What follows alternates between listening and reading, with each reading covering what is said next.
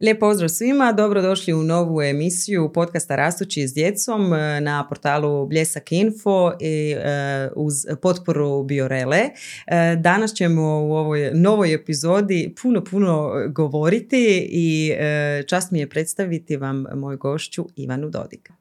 Hvala vam lijepa što ste me pozvali. Pozdravljam evo sve vaše slušatelji, slušatelji i gledatelji. Da moram napomenuti za slušatelje jer smo i na SoundCloudu i znam da ljudima je možda nezgodno odvojiti vremena nekada za sjesti i odgledati nešto na YouTube-u, ali e, ta, e, taj e, princip preko SoundClouda mi je izvrstan recimo u vožnji ili tako negdje kada... I sama sam korisnik. Da, da, da, Ja, ja isto. govorit ćemo puno i, i vrlo je važna tema taj rani razvoj govora. Mnogi se problemi javljaju, kažu da su porastu ti problemi što se tiče govora kod djece.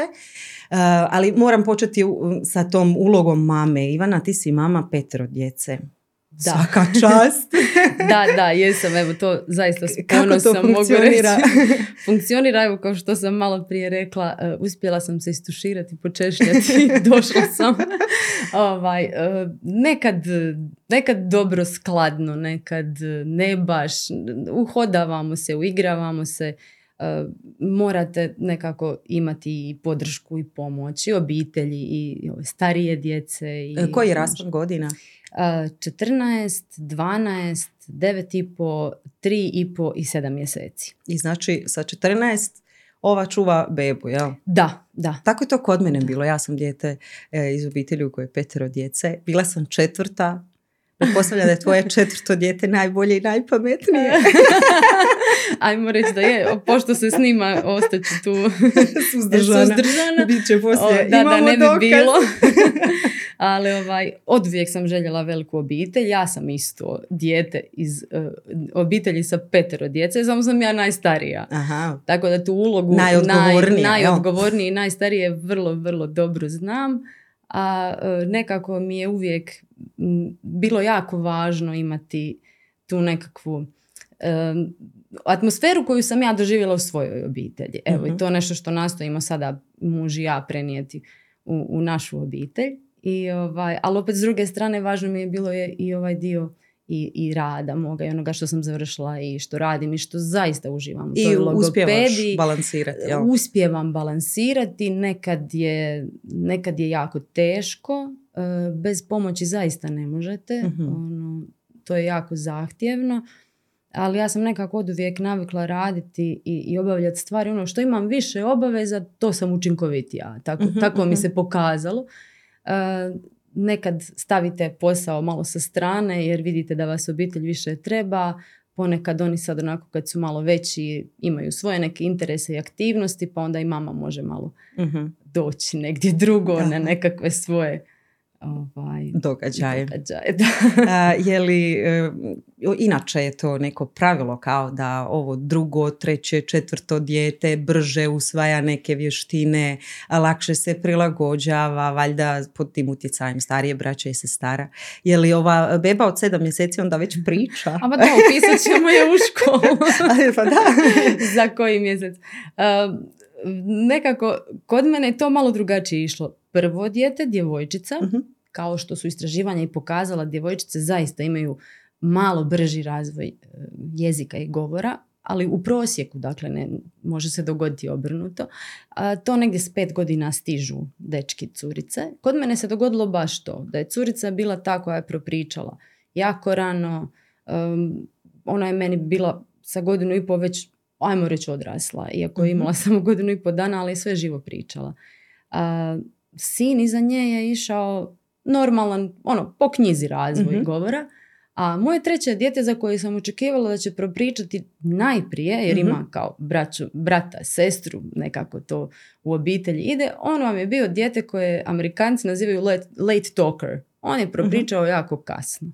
Sa nekih možda čak dvije i pol godine da je krenuo sastaviti rečenice. Je li mama logopedica bila zabrinuta? pa ne, ne, ne, jer smo mi to zaista, ono, pratila sam vidjela sam da me razumije i da razumije i više struke naloge kad mu kažete, ne znam, ajde odi u kupatilo, donesi mi iza uh, kade, ne znam, mali šampon. On je to mhm. sve kužio, ali jednostavno taj govor nije išao. Možda imao dvadesetak riječi i e, u nekoj fazi nakon druge godine me je već onako malo počelo zabrinjavati što je njega frustriralo. Mhm. On je bio, uh, ono, želio je nešto reći, a nije imao dovoljan broj riječi. Tada smo počeli lagano uvoditi nekakve znakove, da mi može nešto reći tim znakovima, ali je nakon toga krenuo zaista ubrzan razvoj govora gdje on nije sastavljao samo po dvije riječi, nego je to krenula rečenica od četiri, pet riječi, baš eksplozija. Pa da, znaju to reći da se to događa, kao pogotovo kod te muške djece. Eto, eto sad me zanima koje je znanstveno uporište takvim ovaj, izjavama, da e, dječaci progovaraju kasnije ili ono kaže moje dijete nije progovorilo do ne znam tako dvije i po tri godine, ali kad je progovorio već je sve znao pričat. Valjda je toliko samo upijao, usvajao sve to, znači to, to zaista stoji. Da, stoji s tim da moramo biti jako oprezni i mhm. e, reći roditeljima da ne čekaju treću godinu, jer kao ono, ako ne progovori do treće, pa ćemo se mi onda brinuti šta ćemo. Postoje neki znakovi koji su jako bitni. Dakle, dijete oko prve godine treba imati nekakvu prvu riječ. E mhm. sad, je li to sa 11 mjeseci ili sa 13 mjeseci, individualne razlike koje toleriramo. još važnija Što znači prva riječ? Je li ona mora biti, ne, mislim, većinom su to mama, tata, Većinom mama i tata, ali ako dijete kaže i njam njam, to je mhm. isto prva riječ. Dakle, riječ koja se odnosi na određenu situaciju, osobu i uvijek dijete govori baš za tu situaciju, baš za tu ima To neko ima značenje. Znači, ima značenje, nije da dijete spontano gleda u drvo i kaže njam njam. Dakle, mhm, imamo mhm. i, ti situacije gdje dijete ima žargon, ali to nije riječ sa značenjem. I još jedna bitna stvar oko prve godine e, na što roditelji posebno trebaju obratiti pažnju, imali dijete geste. uh Imali gestu pokazivanja prstićem kad nešto želi, imali gestu mahanja, ono pa pa. Te geste su nam jako, jako bitne jer nam one ukazuju je li taj dječji razvoj i ne samo govora, nego i neverbalni i komunikacija, komunikacija općenito ide li u pravom smjeru. uh Ako izostaju te geste, ako izostaje prva riječ, ako izostaje brbljanje, to je nešto gdje bi e, ja savjetovala roditelje, nema potrebe za panikom, ali da ipak odu kod stručne osobe, kod logopeda, da se taj razvoj prati, da logoped možda može im pomoći određenim e, sugestijama kako raditi s djetetom doma. Možda e, uputiti ih nakon par mjeseci praćenja da vidimo hoće li ta gesta izroniti ili mhm. ide to e, na nekakav dodatnu pretragu, za nekakve dodatne, jer ako ima dijete neku teškoću, onda je, vjerujte mi, puno bolje da se otkrije sa godinu i po nego sa četiri i po godine. Da. Dakle, to su neke stvari E, što, što zaista morate biti pažljivi. Ali mhm. da djeca, dečki, curice u prosjeku curice brže progovaraju, dečki nešto sporije. Zašto? Ne znamo. E, pretpostavlja se da je se radi o nekakvim umreženjima ili neurona, uh različitom možda nekakvom razvoju mozga, jer mozak u curica i dečki isti, dakle, ali kako on funkcionira možda malo na drugačiji Već od starta drugčije, da, da, da.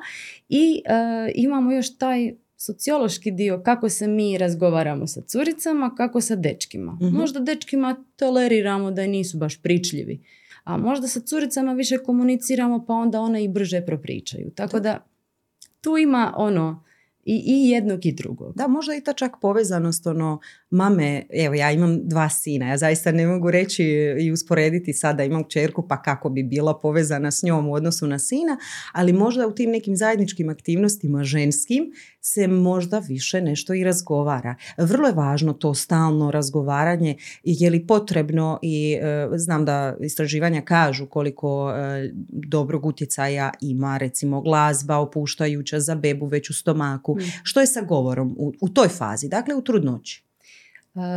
definitivno dijete vas može već dok je utrobi majke čuti. I e, naravno da vas ne razumije, ali prepoznaje intonaciju vašega glasa, prepoznaje sva vaša raspoloženja, e, prepoznaje majčin glas. Znači to su istraživanja dokazala mhm. kad su uzeli male bebe, puštala im glasove različitih žena, reagirali su točno na glas svoje majke, jer je slušaju čitavo vrijeme. Tako da je iznimno važno razgovarati sa svojom bebom u stomaku, bez obzira što vas ne razumije. Ta se stvara nekakva emocionalna veza. recimo, bilo je jedno istraživanje gdje su mame čitale bebama kroz čitavu trudnoću jednu priču. uh I bebe su kasnije u nekom postotku, sad više ne znam ni ja u kojem, e, lakše zaspale jer, jer im je bila poznata ta intonacija tog maminog čitanja te iste priče. Jako lijepo. Tako da je ono, ne može škoditi. mm ja, bi, ja bi već sa, sa takvim stvarima počela. Da, baš dobro.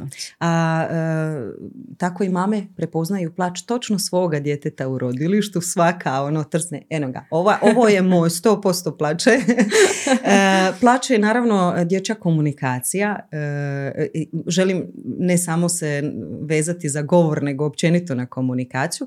Kao mama, Petero, je li sad sa e, malom bebom možeš prepoznati to, odnosno ranije sad već beba zna možda nešto i pokazati, ali jesi li mogla prepoznati zašto plače? Znaš da ima onaj video? Da. Kad kao... Da, vidjela sam je taj kme video. ili kma ili ne. pa sad, evo, e, ne, ne mogu reći da sam Evo, bila sam možda i više vremena fokusirana na prve, prvo dijete, jer sad sa petim mm i nemate toliko vremena. E, možda i neka intuicija više nego prepoznavanje plaća, evo, mogu to reći. A sad, jel se baš neko bavio da akustički analizira uh bebin plać pa da točno zna šta beba u kojem trenutku govori, govori pod navodnicima, jer mi ne možemo pričati o, e, mi to zovemo intencijska komunikacija. Znači mhm. komunikacija sa namjerom. Ta komunikacija se ne javlja kroz tu prvu godinu dijete manje više komunicira iz početka kad je malo, kad je beba, tim plačem. Ona to radi nevoljno. mm Dakle, ako je gladno, plakat će, ako treba presvući pelenu, plakat će. Tek kasnije mi imamo naznake i taj neki sedmi mjesec koji je nama bitan jako. Logopedima pa uvijek pitamo je li dijete brbljalo sa sedam je li mjeseci. Reklo Je li reklo Onda roditelji kažu da, da, progovorilo je prvu riječ sa sedam mjeseci. E. A, a, to je to. To mi zovemo reduplicirano brbljanje. Dakle, mhm. uzme dijete slog, mama, mama, mama i ponavlja ga. Ba, ba, mhm. ba, ba, ba. I, i, ali to je ono, na dobrom smo putu da dobijemo tu prvu riječ. Da, znači e, to, za dobar razvoj već sa sedam mjeseci e, to je brbljanje, gugutanje, Tako ponavljanje. Onda sa godinu dana prva riječ, Tako je. okvirno, ajde, da. od 11 pa do koliko? Biorela Choco Multi Kids, super čokoladica za super zdrave klince. Mama, ovo je super! Ti si super! Potražite u ljekarnama. Pa mi toleriramo nekako do tog nekakvog 14. 15. mjeseca da se ta riječ prva javlja. Ako se riječ prva ne javi sa 15 mjeseci, e, definitivno bi trebalo vidjeti e, kompletnu komunikaciju tog djeteta, kako mhm. funkcionira. Nije samo prva riječ, kao što smo rekli, to su i geste, e, komunikacija i kad vas pogledam i kad pogledam željeni predmet, to već znači, aha, nešto želim. Dodaj bocu, jel? Da, na primjer. Sa 18 mjeseci ovo sad je nekakav, um, to su, mi, mi ih nazivamo miljokazi, ali sa 18 mhm. mjeseci dijete treba u prosjeku imati 50 riječi, tada kreće taj nagli razvoj riječnika, spajanje tih riječi u rečenice, ali minimum što dijete treba imati sa 18 mjeseci je 20 riječi. To je mhm. on nekakav minimum da možemo reći da je dijete u rasponu nekakvog urednog normalnog razvoja oko druge godine bi se trebala pojaviti rečenica. E ta, sad, to nije rečenica koja vam je često, je rečenica koja je agramatična. Znači, e, kad bi sad išli e, secirati je i gledati šta u njoj fali, fali svašta. Ali je komunikacijski e, značajna. Mhm. Pa će dijete reći mama bo, mama bocu hoću ili mhm. tata papa, ne to. Dakle, dijete bi trebalo oko druge godine početi to spajati. Mhm. Ako ne krene spajati, kao što se recimo dogodilo u slučaju moga sina, e, trebamo raditi na, na poticanju. Trebamo se možda javiti logopedu, neće možda dijete trebati sjediti za stolom e, dva sata sa logopedom i nešto vježbati ono što mi radimo s takvom djecom je da pravimo plan i program roditeljima i podrška smo roditeljima kako će poticati komunikaciju u prirodnom okruženju. Dakle, što to znači? Kako? Najvažnije stvari koje radimo su nam rutine. Mhm. Dakle, ono što radimo svaki dan. Odjevanje, hranjenje, možda nekakve šetnje, odlazak u vrtić, možda na večer kupanje, tuširanje jeli, i čitanje priče. Uh, kroz te rutine dijete, dakle to ponavljamo svaki dan.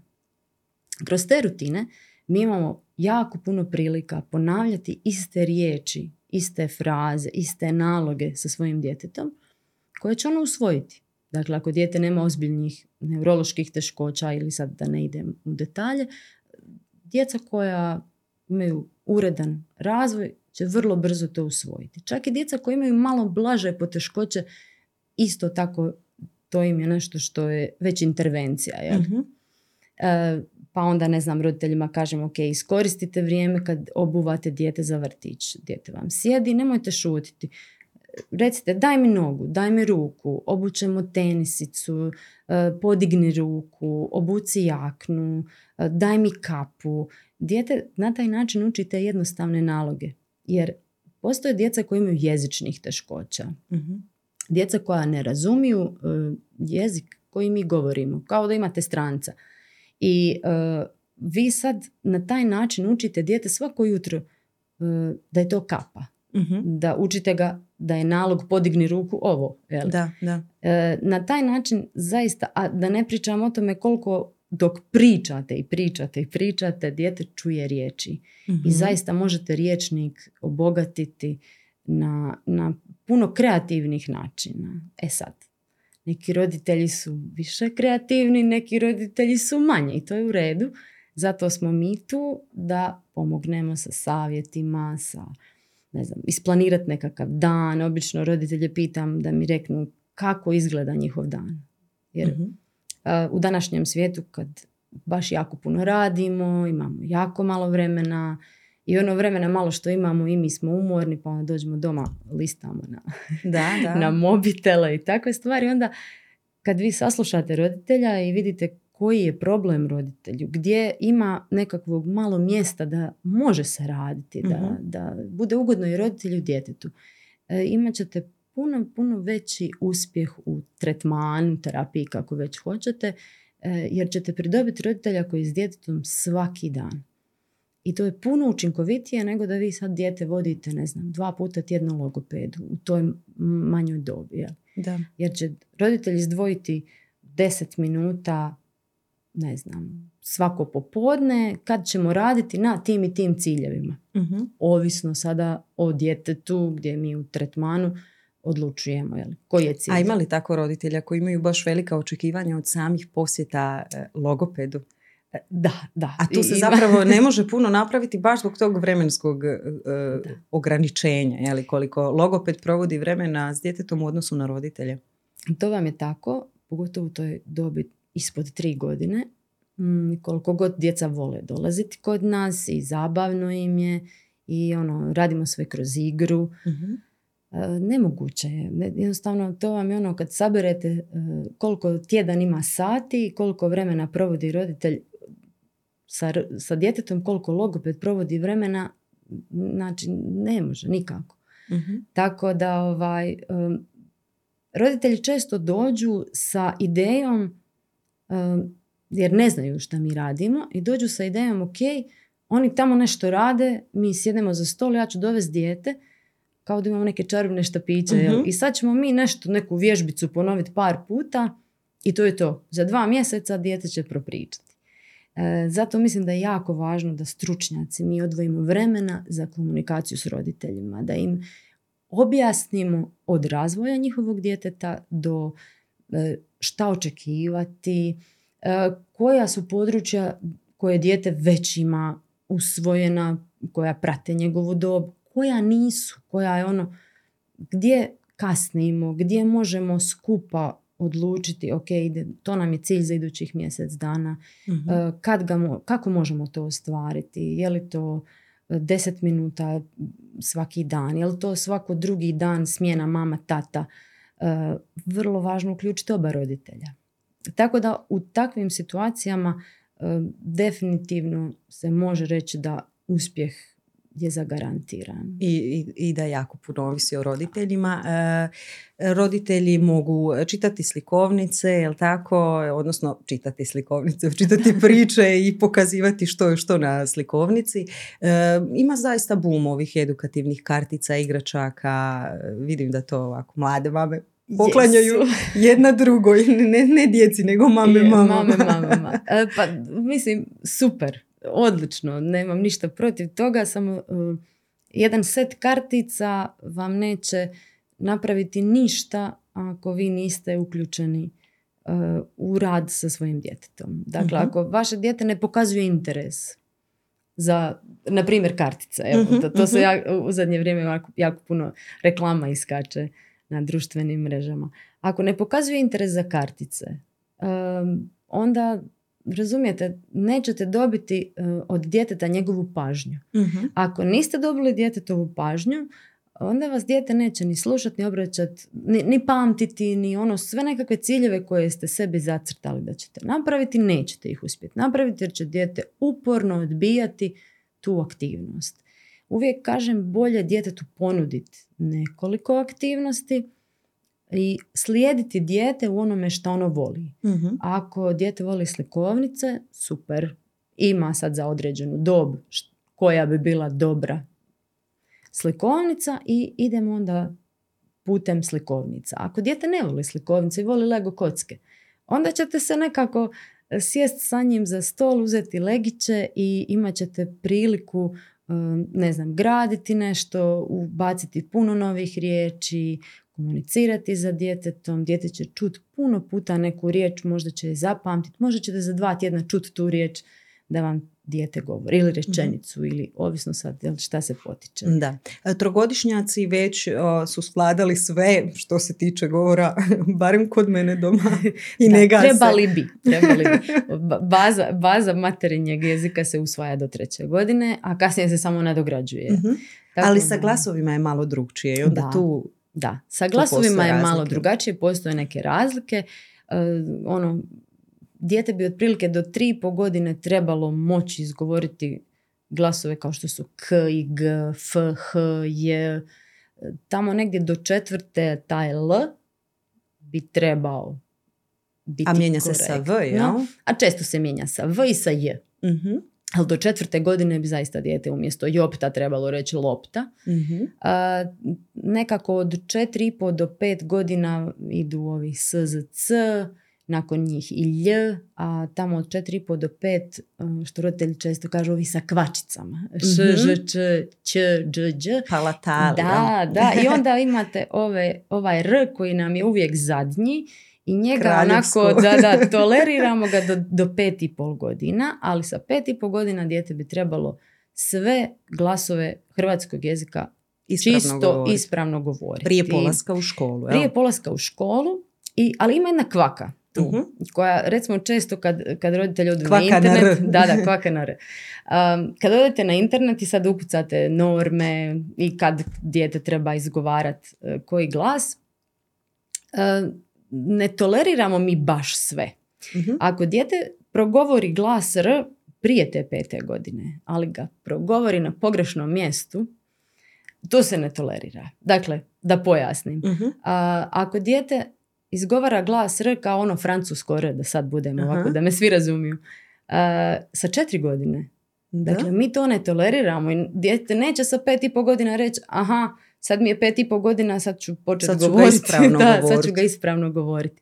Dakle, dijete na pogrešnom mjestu tvori taj glas i takve greške logopedi uzimaju u tretman i rade.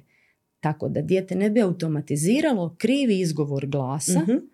i sad imate dijete, na primjer, koje nije otišlo logopedu i godinu dana koristi taj francuski R Mhm. i nama je jako teško, jako se puno namučimo da naučimo novi glas. Da. I e, radi, to su te neke stvari koje ako niste sigurni, možda bolje otići da logoped to malo pogleda. Da, tu je problem je li govornog organa. Znači, Mm, Ili, često- ili nekih postupaka ili je to recimo neka genetika ili što, što bude posrijedi, znate li? Može je? biti genetika, može biti govorni model, a može biti najčešće da dijete čuje vibraciju Mhm. Ili ga čak okolina potiče, ajde reci r, riba ribi grize rep, daj ponovi. I onda dijete se trudi da ponovi tu vibraciju, ali nije, nije mu jasno gdje tvori tu vibraciju Aha. i onda je krene tvoriti negdje u grlu. A je li e, u redu da recimo takve stvari govorimo ranije? To riba, riba. Baš sam to neki dan rekla. Kaže moj mali viba, vibi, gvizeve, normalno. Super, to je normalno, A ja ga to je snimam. super, to je simpatično, ali dakle da ste sad nastavili dijete forsirati, Mhm. ajde reci r, ajde, ajde još jedan put, pa onda ga vi onako vibrantno jako kažete i dijete ne može to producirati, još uvijek nisu, Aha. govorni organi nisu, uh, nisu fino usklađeni još uvijek za taj teški glas r, gdje je zaista nezgodno djeci podignuti jezik, staviti ga u pravilnu poziciju, napraviti tu vibraciju, Mhm. puno mišića tu radi, puno, puno planiranja treba da se taj glas napravi. Mhm. E, puno jednostavniji je P i B, jel? Dakle, Da, tu da. nemate, tu djeca uglavnom nemaju teškoće. I to se zapravo P i B vrlo rano javlja. vrlo rano. Oni su, sa te dana. bila bi, ali se javljaju jako rano. Da, zvonki su, jel? Da. Pa su ono Oni su, vam, zvučni. oni su vam i vidljivi, dijete ih Mhm. vidi na našim usnama i tako da je ono po prirodi razvoja, to je normalno da se prvi javljaju. Mhm. Međutim, kažem, ovo je važno paziti kad dijete čudno izgovara, a to će svaki roditelj prepoznati. Da. Prepoznat će kad ono tepa, Mhm. kad onako umekšano govori kao njegovi vršnjaci, a prepoznat će kad čudno kaže neki glas. Ok. E, moram komentirati što radimo krivo, odnosno pretpostavljam da su to neke krive stvari, kao što je blendanje hrane i nevježbanje tih naših mišića i govornog organa, odnosno ne naših nego naše djece. Djece. E, do kad je u redu to blendanje ili odmah treba gnječenje, ako bi Pa- iz te perspektive govora gledali? Da, da, evo, e, imate onako neke struje koje se povremeno pojave, obično iz Amerike dođu. Mhm. I onda kažu ne, ne, ne, super je e, djetetu odmah sa šest mjeseci dat da ono nešto samo, Samo, jede. da, vidjela sam. Dakle, Prestresno za, za ja mene. kao logoped ne bi nikako to savjetovala. Dakle, dijete je premalo, ono sa šest mjeseci ima te- uzorke e, pokreta jezika. Dakle, Mhm. ono još uvijek je u fazi kada doji, bilo da doji ili da se hrani na bočicu i jezik ide naprijed nazad. Mhm. I zato vam prve kašice završe van. Aha, da. Izbacivanje. Izbacivanjem. Dok dijete ne nauči držati jezik u usnoj šupljini, dok ne nauči te pokrete sa strane, dok ne nauči zadržavati, formirati bolus, mi kažemo, jel ono, staviti to na sredinu jezika, žvakat na jednu, na drugu stranu i na kraju gutati. Mhm. A, tako da ja, u, sa, ako krećete sa krutom hranom sa šest mjeseci, ja bi je blendala, kao što sad svojoj djevojčici blendam. Mjesec dana već smo na blendanoj hrani i ona je sada već naučila kako pojesti kašicu sa žlicom bez da to puno izađe nešto van. Mhm. Dakle, već je, već je taj motorički obrazac se malo promijenio i ona već sada je spremna za gnječenje hrane Mhm. e, i postupno uvoditi to gnječenje hrane. Dakle, ja se zaista ne bi usudila djetetu dati komad e, dobro skuhane mrkve sa sedam mjeseci. Bez obzira koliko je velik. Ali e, možda sa osam, sa devet. Mislim da treba biti oprezan Da. i da treba onako služiti se zdravim razumom. A što se tiče blendanja Predugo hrane, blendanja, da. predugo definitivno nije dobro. E, Čak i blendanje hrane i hranjenje djece na bočicu. Mhm. Dakle, preko godine dana ja ne bi preporučila. Ako dijete pije mlijeko, Dobro. e, sa godinu dana vjerovatno već jede na žlicu, da. umjesto večernjeg obroka bočice, umutit mu nekakvu kašicu i A davati što ako je žlicu. e, ovaj AD mlijeko? A, ja sam i AD mlijeko miksala sa određenim kašicama. Ali ima tu Znači, količine čovječ. Pa ima, ali je dijete već sa godinu dana veliko, već sa godinu dana vam dijete zdjelicu može pojesti. Pa dobro, istina. Tako da, ali zašto to govorim? Zato što vam je lakše s godinu dana skinuti dijete s bočice nego sa tri. Mhm. A Kao sve- i sa dude, jel? Koja je također Da, jedan da, problemčić isto, u ovoj ista priči. Stvar, ista stvar. I tako da, jednostavno, što duže držite dude, bočice, ti obrazci e, jezik naprijed, nazad, ostaju jako dugo, a Mhm. ne bi trebali. I to vam onda stvara probleme i sa zagrizom, pa onda imate djecu koja dudaju dude, pa imaju ono, možete im bombon ubaciti između zubića kad zatvore Tako je, zubiće, da. denticije su problem, problem su ti zubići koji se kvare, problem je um, kasnije kad dođu evo ovi glasovi što smo rekli i s i z, onda djetetu je jezik van, pa vi kao logoped ne možete ni puno napraviti ako zubići nemaju pravilan položaj. Mhm. Bez obzira na sve nas, naše vježbice, ako dijete nema pravilan položaj zubića, čeljusti, vi možete vježbati 100 godina i jezik će i dalje ostati u položaju između zuba. Ali i, i ta priča koliko dugo je ta duda u ustima, to je isto problem vezano za govor. Jel? Da. Nema uopće potrebu, dijete možda će geste raditi, što Da. znači da kognitivno to ide dobro, ali s druge strane ako je duda u ustima, ono, nema potrebu govoriti. Jel? Nema. I nema priliku Nema, govoriti. začepi. Ako samo ga začepi, ne želim te slušati danas. Da, grozno. Ali ovaj, da, A, jeste. grozno, a i nije, Da, a i nije, jel, ono, ovisi kako gledate na to, šalim se.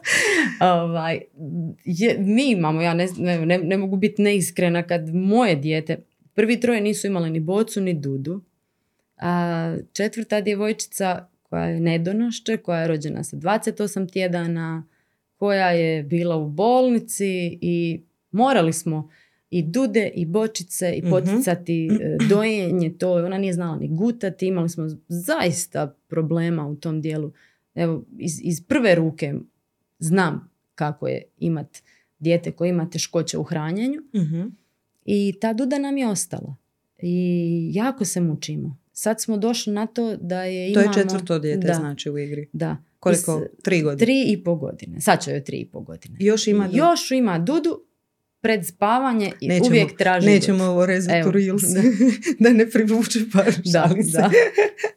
Ali do kad Evo. bi bilo ok? Ajde sad sa Pa stručne ovako, strane. sa stručne strane e, bilo bi u redu već oko prve godine lagano micati dudu. Pa eventualno ako ostane ono kao tješilica pred spavanje, jer je puno lakše oko te prve godine je maknuti i zamijeniti je sa nekakvim drugim, bilo da je igračkica za Mhm. nekakva mekana dekica, nešto gdje dijete može lakše zaspati.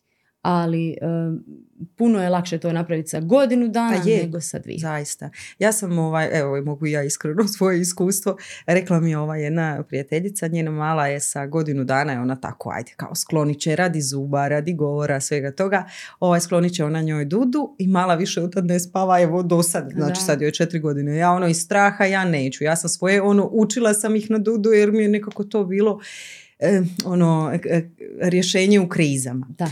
I onda ovaj, e, smo ovog starijeg do dvije i možda deset čak mjeseci, to je isto dugo. Dugo, da. I ovaj, ali, ali sam ono, baš sam se trudila da ta cijela zadnja godina protekne samo u tom uspavljivanju. Uz dudu tijekom dana je ne bi viđao, nije nosio, u vrtiću nije koristio, uopće nije to bilo sad tolika emotivna vezanost, ali smo zato došli u fazu da smo mi o tome pregovarali i pričali jer je već bio toliko velik da je tu ono, taj način Mhm. ukidanja dude o, morao ići nekom drugom linijom, bez onog ne znam nija kakve su već ideje, rezanje, papar ili šta već sve da se zgadi i tako Da. to.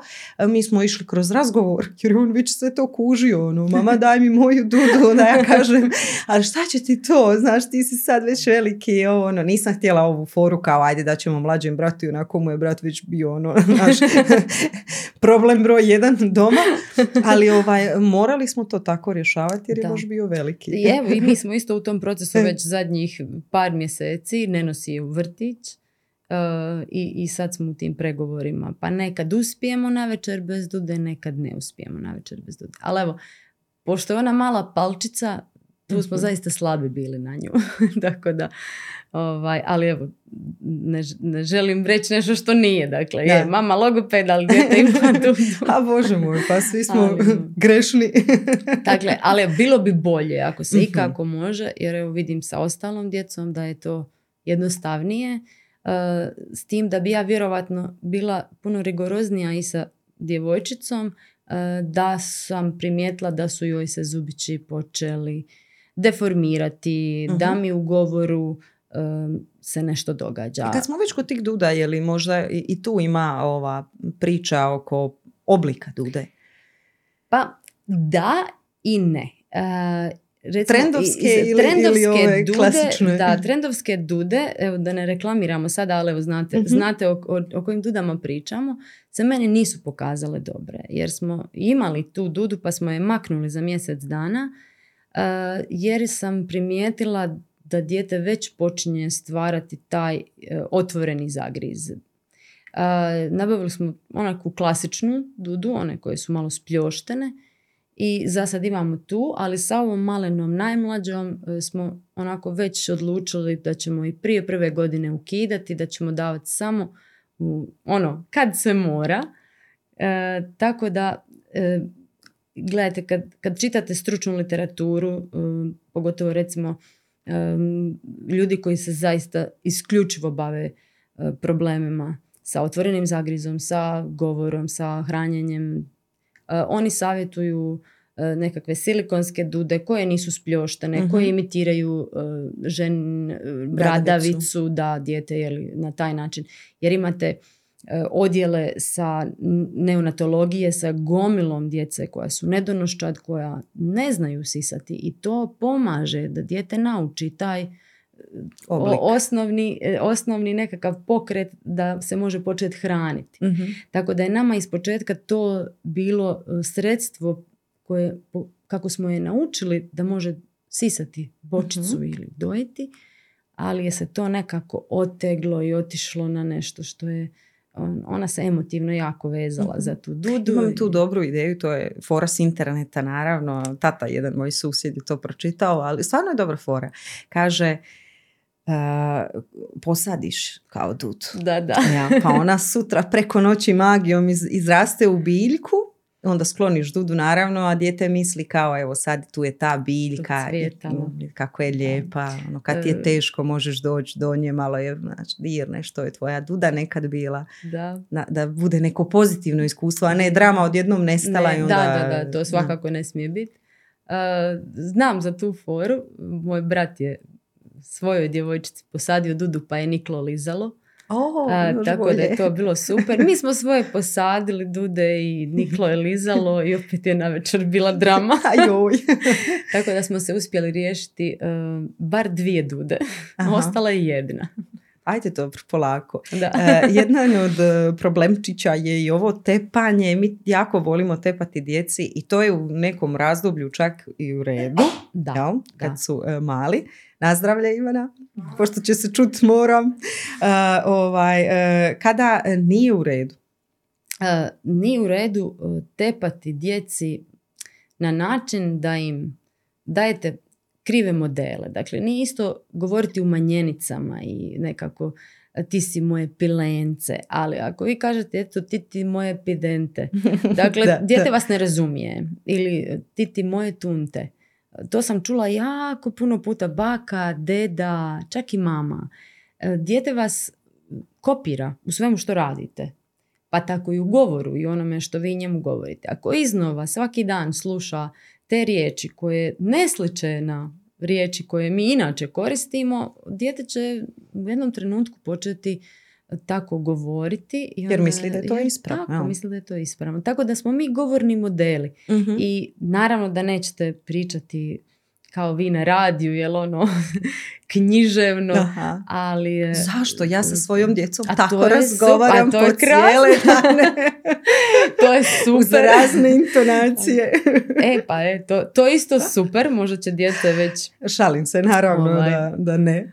a, Ali što se tepanja tiče, ja moram tepanja- reći da sam to stvarno i, i ja radila, ali mi je bilo ono neko, ovaj, e, više sam se vodila time koliko mu je mjeseci ili ne znam e, dokada ću to raditi, jer ne možeš, toliko su samo Maja, zna, ono, preslatki kao to mi je ovaj, ok u početku, Da, onda da. kako rastu izbjegavam. A ono, čim takve- vam dijete krene sa uh, spajanjem tih riječi u rečenice, trebalo bi malo izbjegavati bilo kakve vrste tog tepanja gdje vas može imitirati. Mhm. Ono, davati mu dobar govorni model. Da, da. Ali kad su oni mali, neće se ništa dogoditi loše ako dijete kažete umjesto malo majo. Da, da, da.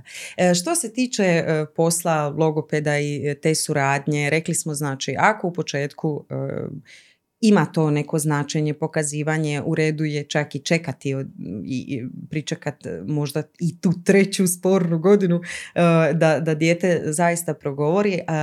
Koje su to neke smjernice kada da, treba doći, kada je u redu zažmiriti, malo čekati i kako onda ta suradnja uopće ide kako se oni vama javljaju. Je li možda postoji neka opcija sa tim pedijatrima pa da i oni vam upućuju? Mhm.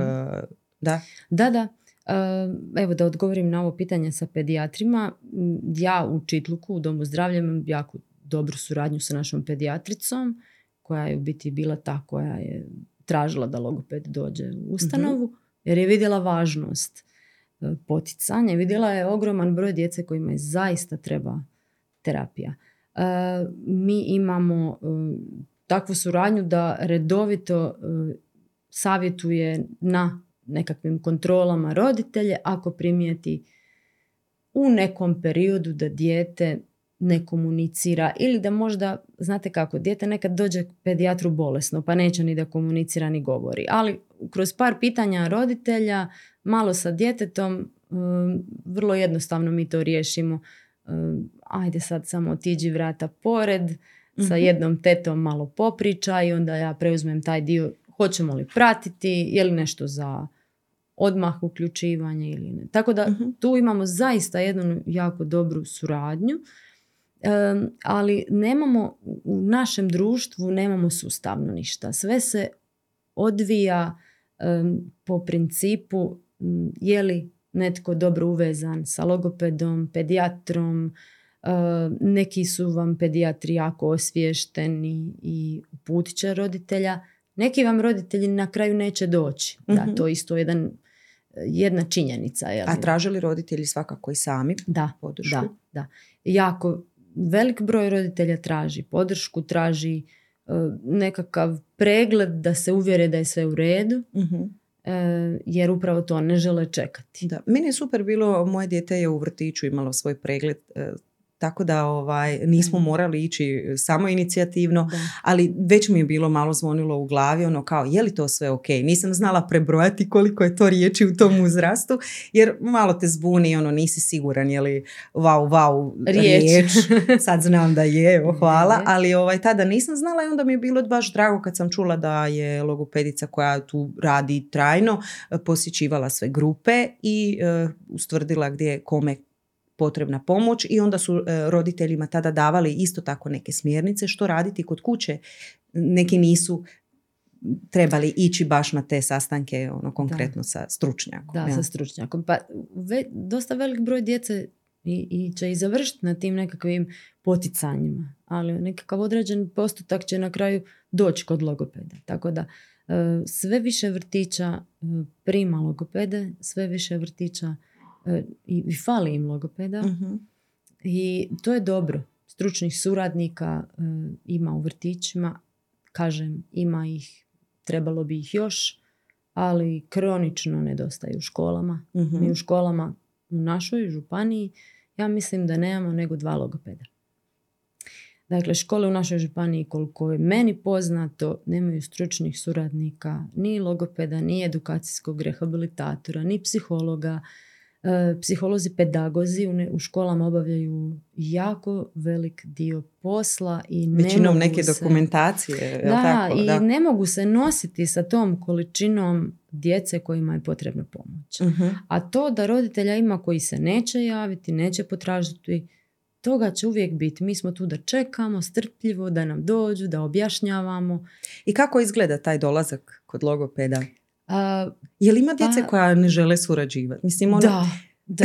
Pa, sko, pa naravno. Pa, Svi su takvi. Dakle, zamislite da imate tri godine i netko vas dovede u nepoznatu prostoriju sa nepoznatom tetom. uh I ona tamo sjedi sa olovkom i papirom za nekim kompjuterom. Pa, naravno da, da ne želite razgovarati. Ono što Neka ja je klopka, jel? Da, nešto ima. Neću. ovaj, uh, ambijent u kojem mi radimo logopedi je zaista prilagođen djeci. Ja nisam još nijedan vidjela da je sterilan. mm Ono, imamo igračaka i šareno je i ogledalo je tu i stolice nekakve male. Ono što ja volim raditi je kad prvi put pozovem dijete koje je tako malog uzrasta, ajmo reći ispod 4-5 godina, je da izvadim par igračaka, unaprijed pitam roditelje otprilike kakvi su interesi djeteta, pa onda izvadim par igračaka na taj moj mali stolić i onda djetetu onako reknem, ok, gle, ti se možeš slobodno igrati, ja moram s mamom nešto razgovarati. Tako da vidim da imam priliku posmatrati dijete u koliko toliko prirodnoj atmosferi. Mhm. Dakle, važno mi je osim govora da vidim kakva je igra djeteta, kako barata e, sa igračkama, kakva mu je grafomotorika, kakva mu je fina motorika. To su sve informacije koje onako krajičkom oka pokupite dok obavljate razgovor sa roditeljima jer je dobra anamneza i ono što smo već pričali jako bitna kako bi mogli e, te nekakve naše ciljeve implementirati jeli, u, u tretmanu. I, ovaj, I ako imam dijete koje jako, baš jako odbija, uh, onda pustim roditelja da se igra sa djetetom i samo zamolim roditelje da ne ispituju dijete puno pitanja, jer naravno mi dovedemo dijete i ja kao roditelj kad ga negdje dovedem, ajde reci Aha. ovo, ajde daj teti reci. Samo im kažem ok, probajte se igrati kao što se igrate doma. I onda vam dijete se opusti kroz Da, 10 da. minuta i vi za 10 minuta ga pridobijete, igrate se, samo morate biti spremni spustiti se i u fizičkom smislu na pod, Naravno, a i u ovom drugom smislu na njegovu razinu, na te interese koje ima i e, ono da vas ne doživljava kao nekakvog stranca, nego nekoga ko se želi s njim igrati u nekom okruženju koje mu je ugodno. Da, E, djecu trebamo gledati kao cjelovita bića, naravno za dobar govor e, povezana je motorika, malo prije si to spomenula, pa odmah to moram povezati. E, imamo sad puno tih faktora zbog kojih se djeca možda i ne kreću kao što su se ranije, koliko su bili u pokretu naše generacije, po našim Hvala. desetljećima. Hvala što me svrstava u tu A generaciju. dobro, ajde, to je, nije, nije velika razlika. Ali uglavnom, e, dakle, manje, manje kretanja, a više ekrana. E, I jedno i drugo je Da. negativan zapravo e, Da. utjecaj ima na razvoj svega vezano Da, za to Upravo to. dječje biće. Upravo Što to. se tiče e, ekranizma i povezanosti sa govorom, koliko si znanstveno potkovana u tome što kažu stručnjaci, A, istraživanja. Istraživanja, mislim, još smo mi na početku, još mi, ja mislim da ćemo tek za nekakvih možda deset godina imati konkretne, konkretne onako, ali u praksi vi Mhm. vidite da, e, da, taj, da ti ekrani su napravili jedan darmar u, u dječjem razvoju. A opet kažem, ne volim biti isključiva. Dakle, Da. ekrani i, i općenito tehnologija je nešto što nam, nama logopedima koristi jako puno. Kod djece koje imaju komunikacijske teškoće, e, tehnol- bez tehnologije ne bi mogli. Od komunikacijskih ploča do ne znam nija. E, Da sad u taj dio ne idemo, mogli bi Mhm. o tome još tri emisije. A, dakle, ekrani sami po sebi nisu loši i nemam ništa protiv da dijete pogleda crtić. A, ono što bi stavila kao ono podvučeno, e, da dijete ne gleda crtiće dok jede, dok, dok ga hranimo i do njegove druge godine. Mhm. Dakle, ako ikako može aktivno, dakle sad ako je upaljena televizija, dijete sjedi s vama i igra se, mislim da mu neće nešto sad naštetit, ali aktivno gledanje tipa roditelj sa godinu i po dana starijim djetetom, e, mobitel je ispred djeteta, mislim da to ne može ništa dobro donijeti. Dakle, od razvoja motorike, pažnje, što je najveći problem, njima se sadržaji tako brzo izmjenjuju Mhm. da je njima kad krenu u školu i 45 minuta gledaju ploču najdosadnija stvar na svijetu i naravno da izgube motivaciju za učenje i za Tako je. otkrivanje svijeta oko sebe. Tako je, da. Tako da ekrani da, sadržaj mora biti kontroliran, Mhm. vrijeme mora biti kontrolirano i ono sa dozom mjere. I mi smo gledali crtiće Mhm. i bili su nam super i zabavni. Ali sigurno nam roditelji sa dvije godine nisu dali da sjedimo ispred e, televizora jel, tada i, i da e, tri sata gledamo crtiće jer smo kao mirni. Da, da. I e, zaista ne želim osuđivati. Ja prva pustim svom djetetu crtić, obožavam Mašu i Medu, ali je vrlo važno biti svjestan da to ne donosi u, u nekim dugačkim periodima gledanja ništa dobro našem djetetu. Pa ako je to jedna maša i medo i vi morate nešto hitno obaviti i nemate drugu, drugu opciju, neće se ništa loše dogoditi. Ali ako je to iz dana u dan, ako je to dva i tri i više sati, a ima djece koja su zaista preko dva, tri sata na ekranima raznim dnevno, eh, oni vam ne mogu, evo, nekakva percepcija dubine našeg vida se razvija tako što dijete e, skakuće s kamena na kamen, što ide u šumu, što percipira stabla. Što... To vam je kasnije jako važno u pisanju. To vam je kasnije jako važno u čitanju. To vam je, znači, ne smijemo preskakati stepenice razvoja koje su bitne. E, ista stvar je, e, evo, spomenuli ste kartice kartice za razvoj čita, za usvajanje, brzo usvajanje čitanja, neki dan sam to vidjela, za mhm. trogodišnjake. Ja sam se za glavu uhvatila.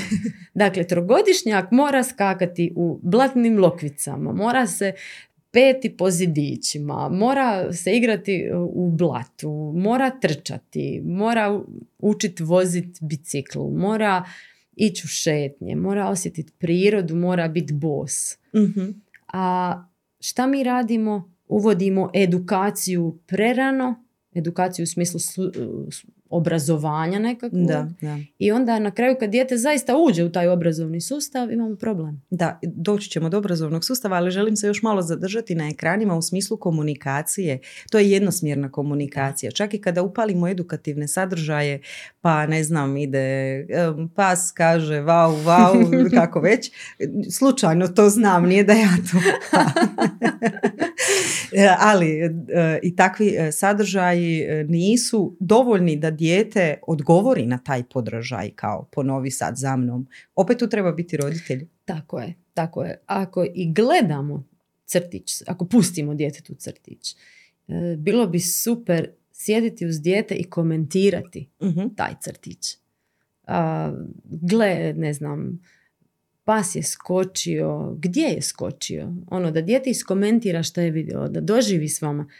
Ako već da, jer, jer baš to, ta jednosmjerna komunikacija ne zahtjeva od djeteta apsolutno ništa osim da gleda, osim mhm. njegove pažnje. Da. Dakle, samo njegova pažnja i, i, i to se i ona skraćuje. Da, e, totalno je zaokupljena, onda dolazimo do tih problema kasnije i kroz školi, ali zapravo i u nekoj suradnji s nama. Svi valjda znaju kako je kad se isključi ekran u tom trenutku ide onaj meltdown, jel? Tako je. I ovaj, e, e, to brzo prebacivanje sadržaja isto vrlo nezgodno zbog tog e, učenja e, tolerancije na frustraciju. Mhm. Mi bi sad kao, ajde strpi se dok ti donesem, a ovamo ono šalta e, video za videom, u sekundi se stvara novi sadržaj. Tako, tako, je, tako je. Malo na razmišljanje. Malo na razmišljanje, da, jer je jako važno da nauče biti u tom nekom nelagodnom stanju, da nečega nema, jer će se tako naučiti upravo ta tolerancija mhm. na frustraciju. Da. A što se tiče tog obrazovanja, treba li dijete e, poći u školu i već znati e, glasove, abecedu, pisati? Biorela Choco Multi Kids, super čokoladica za super zdrave klince. Mama, ovo je super! Ti si super! Potražite u ljekarnama.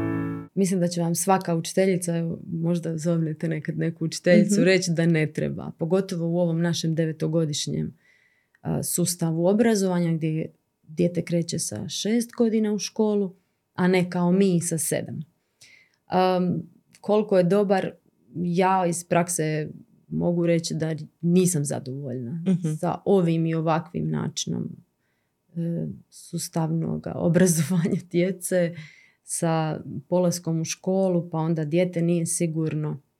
Šta treba znati? Roditelji se gube u tom svemu. U vrtiću nešto kao rade pripremu za školu.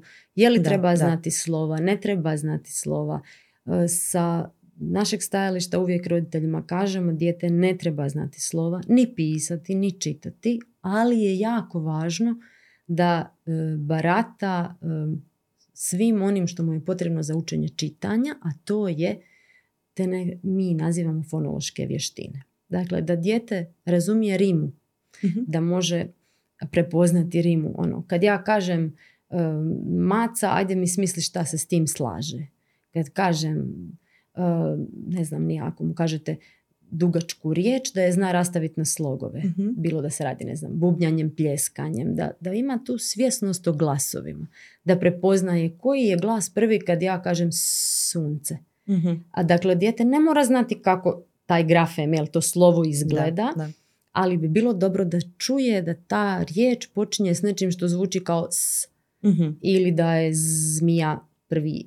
Jel ga čuješ? Z. E onda dijete kaže da, da, da, čujem, to je z. E, ta svjesnost je vrlo, vrlo, vrlo bitna za čitanje.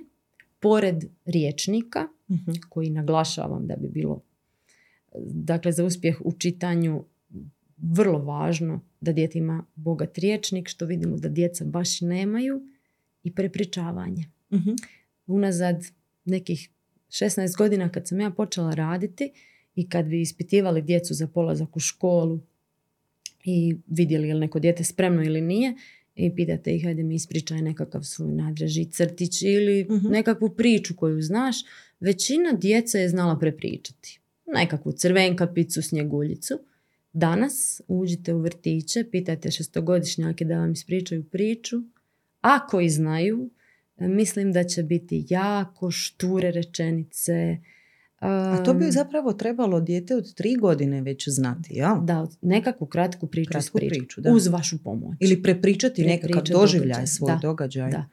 A sad imate djecu, dakle ovo govorim u prosjeku, ima djece koja su i sada jako jezično sposobna i mogu vam prepričati e, čitave filmove. Mhm. Ali ovaj, većina njih ima jako smanjen vokabul, riječnik, vokabular i e, muče se sa prepričavanjem. A to su nam uz ovu fonološku svjesnost vrlo važni faktori Razumijevanja onoga- sadržaja, sadržaja, koji će tako doći. je. Jer Mhm. oni će u školi učiti slova, a oni će u školi učiti pisati ta slova i dijete koje nema nikakvih teškoća će vrlo brzo usvojiti Mhm. čitanje i pisanje. Da. E, koliko radiš sa ovom školskom djecom? Ima li disgrafije, disleksije, Da, ima, dislalije, jel? To je ali... sa ovim dislalija manjima. se odnosi na ovaj dio izgovornog, artikulacijski. Sad nekako Mhm. novija terminologija, to se kaže artikulacijski teškoće. Ovo ne zna reći R i S i Z. Dobro. A dislalija, e, e, dis- e, disgrafija i disleksija su jezično utemeljeni poremećaj. Disleksija koja se odnosi na poteškoću čitanja, Mhm. e, dekodiranja ili prepoznavanja tih slova i na kraju krajeva razumijevanje toga što smo pročitali. I e, ja u svojoj praksi nemam puno školske djece. E, ono što dođe, kako radim u domu zdravlja, e, dosta djece je neprepoznato u školi, Mhm. a, imaju disleksiju. I kad dođu u nekakvim višim razredima, kad tekstovi postanu jako dugački, sa već ogromnim sadržajem koji treba biti usvojen i naučen, a dijete nema zadovoljavajuću razinu čitanja. Mhm. I tu se onda vidi da jednostavno ne ide dalje, dijete ulaže jako puno napora, jako puno vremena na čitanja, A ne ide mu. ne da. ide. E, Kako uopće bude e, uzrokovano? U biti tu, tu nisu ovi utjecaji, ne znam, poticanja Ne. roditelja, uopće bili faktori, jel? Ne, ne. Dakle, disleksija još uvijek se ne zna pravi uzrok i postoje neke teorije koje pričaju o genetici zato što se u obiteljima pojavljuje više e, disleksije e, gdje imate jeli, nekoga od šire ili uže obitelji da već ima taj poremećaj, pa je onda veća vjerojatnost, ali tako vam je u svim poremećajima. Da. A, ono je jezični poremećaj, ono je stanje, nije bolest Mhm. nikakva.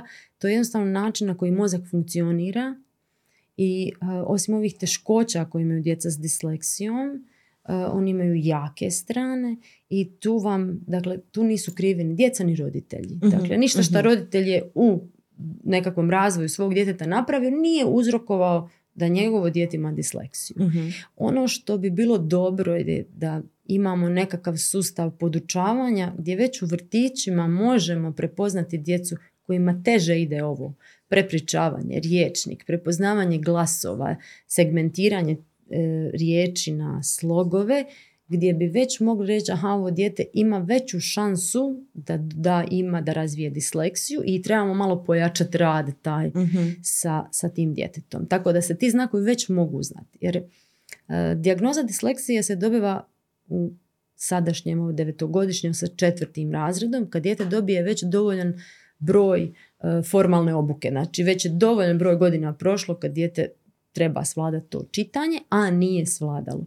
Mhm. Međutim, kad vi dođete do četvrtog razreda i vi tek u četvrtom razredu dobijete dijagnozu disleksije, pa tek onda se može nešto promijeniti u školi, u načinu kako se prezentira sadržaj djetetu, bojim se da je djetetu već tada, a neću reći prekasno, ali Mhm. mogli smo napraviti možda više u ranijim se razredima, ranije. da se nešto radi, da dijete dobije drugačiji sustav podrške. Općenito se u svim tim nekim e, poremećajima, ne samo vezano za govor, nego i neke druge ovaj, faze razvoja, pa se pojave neki problemi, e, kaže da su se povećali brojevi nekakvih problema i vjerujem ja da zaista jesu, ali puno je tu e, zapravo pozadine i u toj dijagnostici, jer e, sjećam se iz Da. svoga školovanja da je bilo te neke djece za koju se re- ono, odmahneš rukom, ma, on to ne zna ili Lijen je. lijen je, lijen Ne je da najčešće se, tako da. je.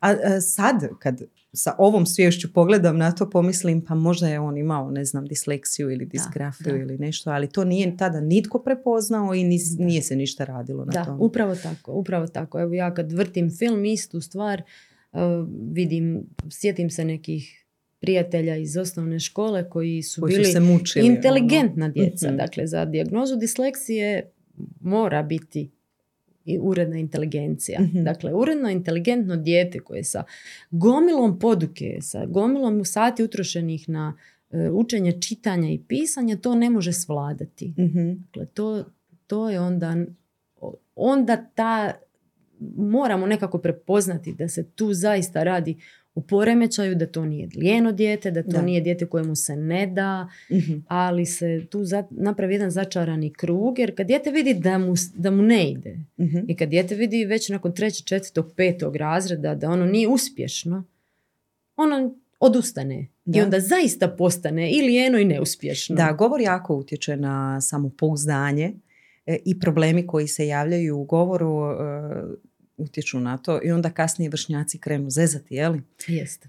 Ako nešto nije u redu. Da. Još jedan razlog više zašto se Da, tome da. treba ozbiljno pristupiti. E, u nekim poremećajima je to ono izraženije, koji su onako vidljivi, kao što je recimo poremećaj u izgovoru, pa mucanje. A kod recimo disleksije djeca vrlo rano nauče prikrivati Mhm. E, ili se pomire sa tom etiketom lijen sam i ne da mi se. I onda se provlače kroz tu etiketu da ne bi rekli da oni zaista to ne mogu, da se zaista Mhm. muče i da zaista ne mogu. Kod poremećaja kao što su mucanja ili kao što je e, poremećaj izgovora, to se nekako u prvoj rečenici vidi. Mhm. A kako I to ide sa mucanjem? Je li ima djece isto s tim problemom? Jako puno. Da? Da, ima. A je li mucanje ono uzrokovano nekim velikim strahom, nekom neugodom jakom? Ne. Mora li biti? Ne, ne. E, strah i nelagoda mogu pojačati mucanje. Mhm. i mogu biti ono ko- kako mi kažemo kap koja prelije čašu pa, Mhm. se dje, pa se onda ispoljava jače i više. Ali je mucanje isto e, utemeljeno na e, drugačijem, drugačijem načinu rada mozga. Znači neurološki imamo podlogu. Imamo podlogu u jeziku, imamo podlogu u motorici. Mhm. Dakle, načinu kako informacija iz mozga dolazi do naših govornih organa. Češće je u obiteljima gdje već postoji, pogotovo u, ako je mama, tata, onda je češće i da dijete krene sa mucanjem, iako ne mora biti. Mhm.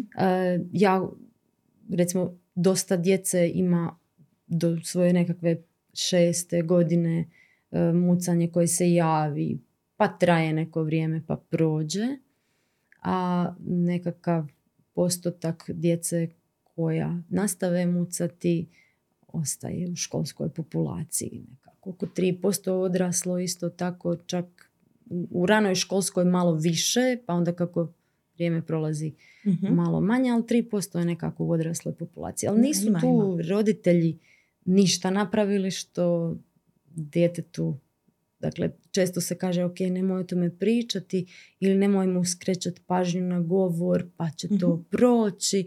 Dakle, to su teorije koje su davno napuštene i danas znamo da nije tako. Danas radimo rane intervencije sa djecom Mhm. koja krenu mucati. Danas je jako, imamo dv- dva, tri programa koja su jako uči- učinkovita u toj ranoj dobi kad se mucanje tek pojavi. Um, ono, o mucanju, to je nekako moj, moja, moj dio, dio posla kojim se ja najviše bavim Mhm. i evo, nekako o tome bi mogla, o tome bi mogla baš onako pričati i pričati, ali ono ne znam da, da izvučem nekakve e, poruke za roditelje koji možda imaju u ovom trenutku dijete koje je krenulo mucati, da im mogu reći da naglo mucanje, jako mucanje ne znači da će njihovo dijete nastaviti mucati. To me najčešće pitaju kao moje Mhm. dijete je počelo Preko jako noći, mucati preko noći, ne može izgovoriti riječ, to strašno izgleda kao roditeljima, to vam je strašno gledati, ne Mhm. djece se muči. E, ti to početno na takav način ne znači da će dijete nastaviti mucati. Mhm. Češće se događa da dijete koje postupno malo muca, pa malo ne muca, pa se to kroz vrijeme povećava, Uz povećava. neke stresore, je li? Može se dogoditi. Početak škole ili tako. tako. je, to se onda povećava, jezični zahtjevi, znači kad dijete krene malo teže riječi, pa se mora malo i- izražavati onako više, pa mora odgovarati. Ne je li ono isto ima kao da, da se riječi na određena slova malo teže izgovaraju. Moj brat je mucao u djetinstvu. Ono, Da, to, t- t- t- traktor. da. to su vam ovi okluzivi, jel, Aha. gdje oni nekako, ne sva djeca, svako mucanje za sebe različito je, ali Mhm. djeca koji imaju blokade, mi to zovemo blokade ili koji imaju ponavljanja, uvijek nekako se događa da to bude na tim glasovima koji nam imaju zapreku nekakvu, pa je to p, b m, ili t i d Mhm. i onda se događa ta blokada. Kako postupati tada sa djetetom? Trebamo biti strpljivi, čekati, je li, da, da, da svakako. izgovori. Svakako. Ako, ali ako vidite malo dijete da se jako muči, e, da mu je jako teško nešto reći, ono nemojte ignorirati slona u sobi. Mhm. ok, vidim da ti je teško, vidim da, nisi, da ne možeš, da se mučiš s tom riječi, još si mali. Um, kad smo mi bili mali isto smo učili govoriti, bilo nam je nekad ponekad teško, ako ti treba moja pomoć, reci, pokušaj. Postoje sad određene behavioralni tretmani Mhm. koji ciljaju baš na taj odnos roditelj-dijete, rade se kroz igru gdje roditelj svojim odgovorima pomaže djetetu da bude što tečnije. Mhm. Pa onda kaže, ne znam, um, to se kad gla- glatko ide, jel kad ide tečno, onda kaže to je bilo jako tečno, to je bilo jako glatko i povećava šansu da dijete ponovi takav način govora. Ako se dogodi nekakva blokada, onako bez nekakve krivnje, Mhm. nabijanja nekakvog osjećaja stida, Da. Onda da roditelj kaže djetetu, a to ti je malo zapelo, možeš li mi reći i onda ponovi nekako lagano tu riječ.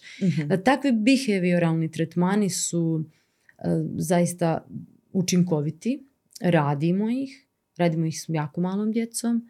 E, sad tu postoje klinički prediktori, kliničke checkliste šta u kojem slučaju raditi, kada dijete uključiti, kada ne. Da. A, ono što ja uvijek roditeljima kažem, ako je se mucanje javilo jučer, nećemo uključivati dijete, mi uvijek dajemo vremena, ali da roditelj nije u nekakvom stresu i čekanju tih, ne znam, tri mjeseca ili pola godine, a, uvijek radimo sa roditeljima da im damo nekakve upute tipa sačekajte dijete, nemojte ga bombardirati pitanjima, ono kad dođete iz vrtića, šta je bilo šta si jeo, s kim si se družio i tako. Mhm. Smanjite jezične zahtjeve, Mhm. um, smanjiti nekakve okolinske uvjete koji vidite da emocionalno jako uzrujavaju dijete, pa je li to nekakva nasilna igrica ili nekakav crtani, ako možete prepoznati da je to uzrok um, malo većoj nekakvoj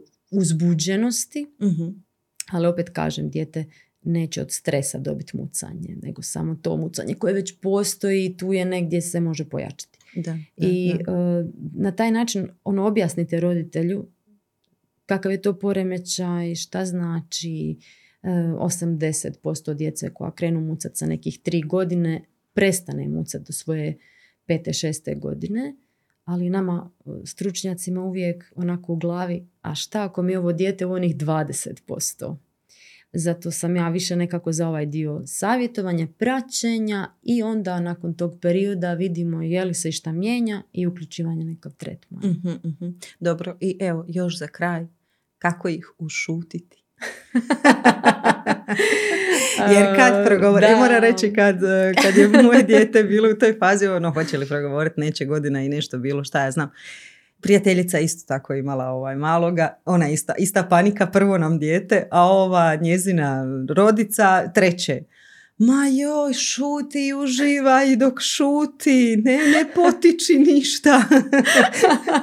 Tako da evo sad smo mi došli do, do toga. Sve ovaj. Zašto stalno pričaju? Kad će prestati? Da, da, da, često roditelji dođu onako sa djetetom koje onako malo kasnije u govoru i vidite vi da će to dijete onako ići normalnim tem, da mu treba malo vremena i poticanja i onda kad progovori kaže, jel vam sad žao što ste ga uključili u tretman uopće? Sad se ne gasi. Ne gasi, da. A tvoje najstarije dete, osmi razred, kad prestanu biti tako naporni? A, ovisi, ovisi ovaj, od dana, dana. Kad dođu u tinejdžerske godine, onda nekako i prestanu komunicirati s vama. opet, opet ovi problemi s početka. Već, e da. ili minimalno to radi. Mhm. Ovisi o raspoloženju i ovisi o danu.